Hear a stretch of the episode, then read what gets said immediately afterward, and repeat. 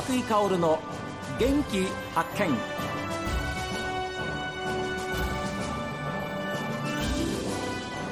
こんにちは、松井かおるです。松井かおるの元気発見。この番組は私が発見した北海道の元気な人と出会っていただきます。今週はスコップ三味線奏者として活動する砂川姉妹、佐賀美香さん、そして沢渡真理子さんにお話を伺っています。佐賀さん、そのスコップ三味線、綺麗なスコップを持ってきていただきました、はい、皆さんね、本当に普通のスコップなんですよ本当にスコップ、本当に角スコップです。角型のね、はい、丸スコップじゃなくて、そうです、本当に金ピカのスコップで今鈴の音がしてますけれども、はい、ちょうど柄のところに鈴、はい、まあ、スコップ三味線ですから、普通の三味線は弦が3本あります、はいはい、今見て何もないです。あ、弦は全くございません弦なくて弦がないんです。どうやって音を出すんですか？プロ用バチっていうバチが、ね、ちょっと待ってくださいよ、今ねプロ用バチっていうのがあります。真理子さんがちょっと取りに来ました、はいはい、これですね。これも家元が作って、はい、これ線抜きじゃないの？もともとは本当に線抜きで始めたって。そうですよね。はい、ということはですか、家にある線抜きね、はい、ちょっと大きめの線抜き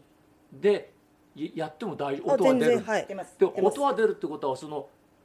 絵を叩くわけじゃないですよね、はい、この四角い方のスコップの方を、はい、あんまりいい音じゃないですけどやっぱこうちょっと音変わってきましたよ。ほら、はい、じゃあ弾くときは、はい、三味線と同じように、はい、左手で、はい、こう柄の部分を持って、はい、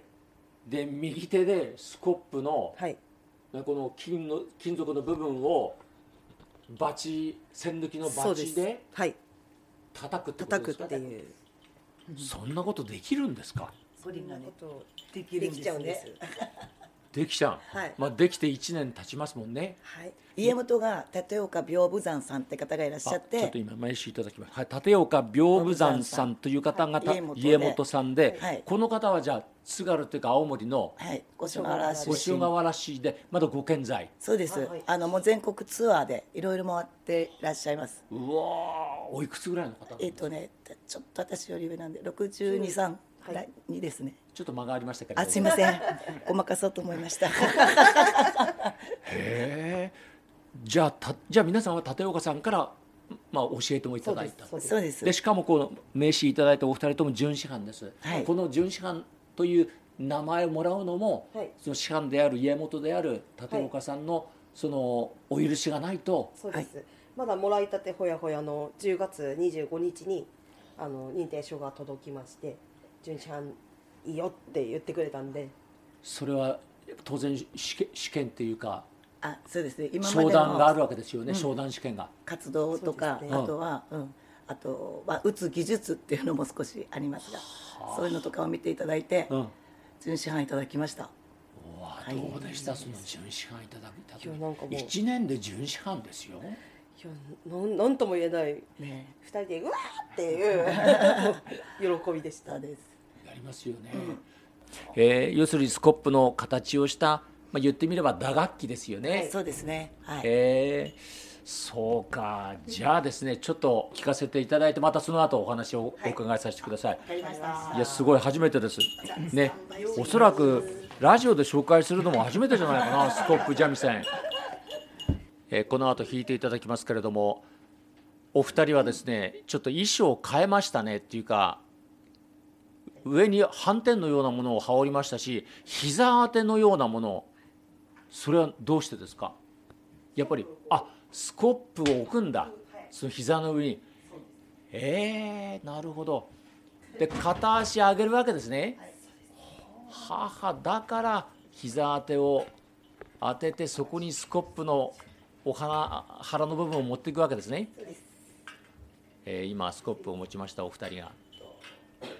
で、片足上げて、まあ、ギターと同じですね。ギターを抱える、膝に置くような感じで膝当てを今つけて、それでは大変お待たせいたしました、世界が誇る日本の伝統芸でございます、スコップ三味線、演奏してくださるのは砂川姉妹でございます。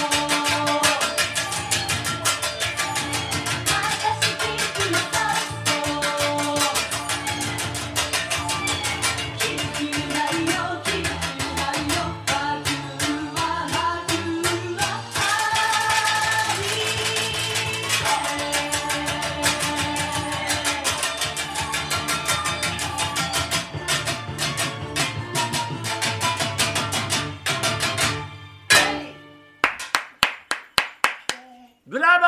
ボー、ブラボー、ブラボー、最高ですね。いや、すごいな。やっぱり僕音を叩くね、スコップを音もそうなんですけど、はい、左手の柄の部分をこうさすってるその動きがね、本当に弦を三味線のまさしく弦をやってるような、それも本当に素晴らしいなと思いました。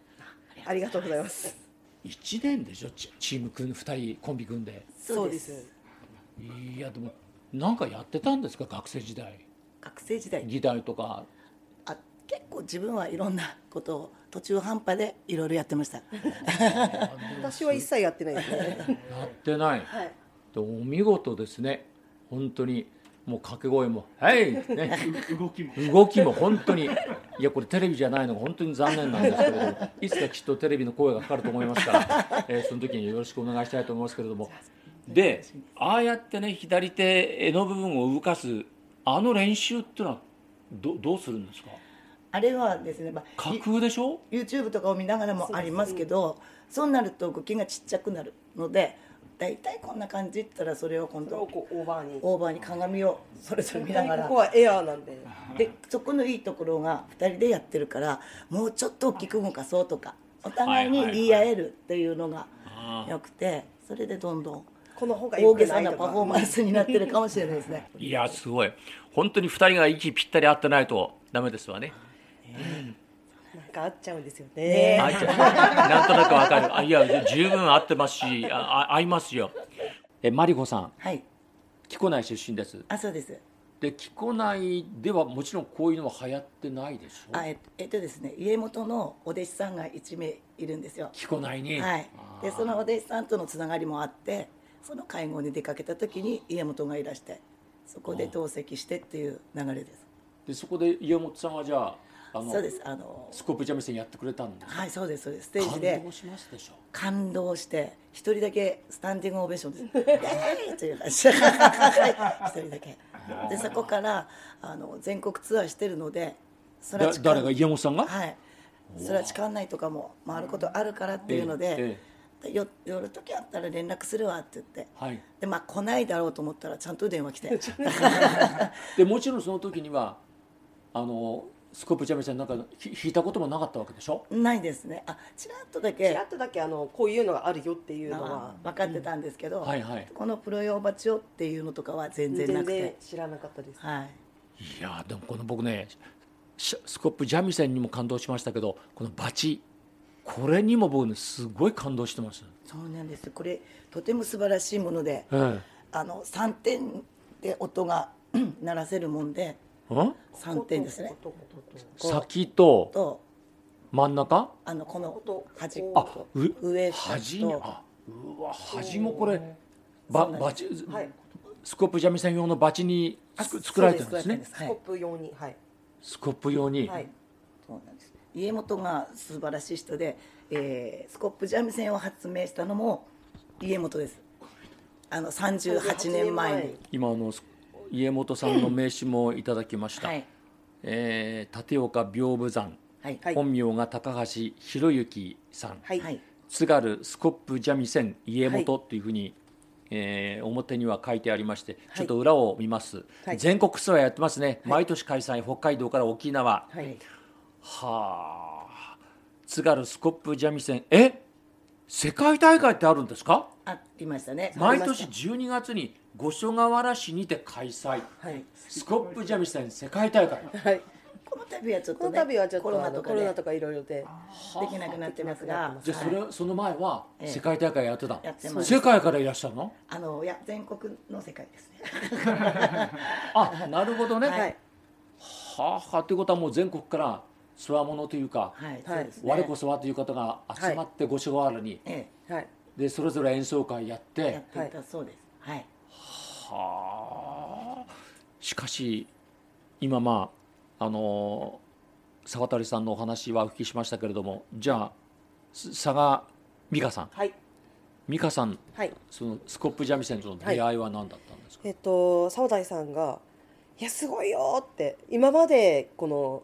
スコップ三味線っていうのはバーッとしてたけど、いや全然違った、すごいよって、はい、もう聞こえないから帰ってきてすぐ教えてくれてはい、はい、で妹にこっち来たら絶対声かけてほしいって言ったからって言って、でも来ないかもって言ってたけど来てくれて、本物見たらいや全然違うと思って、イメージしてたのと。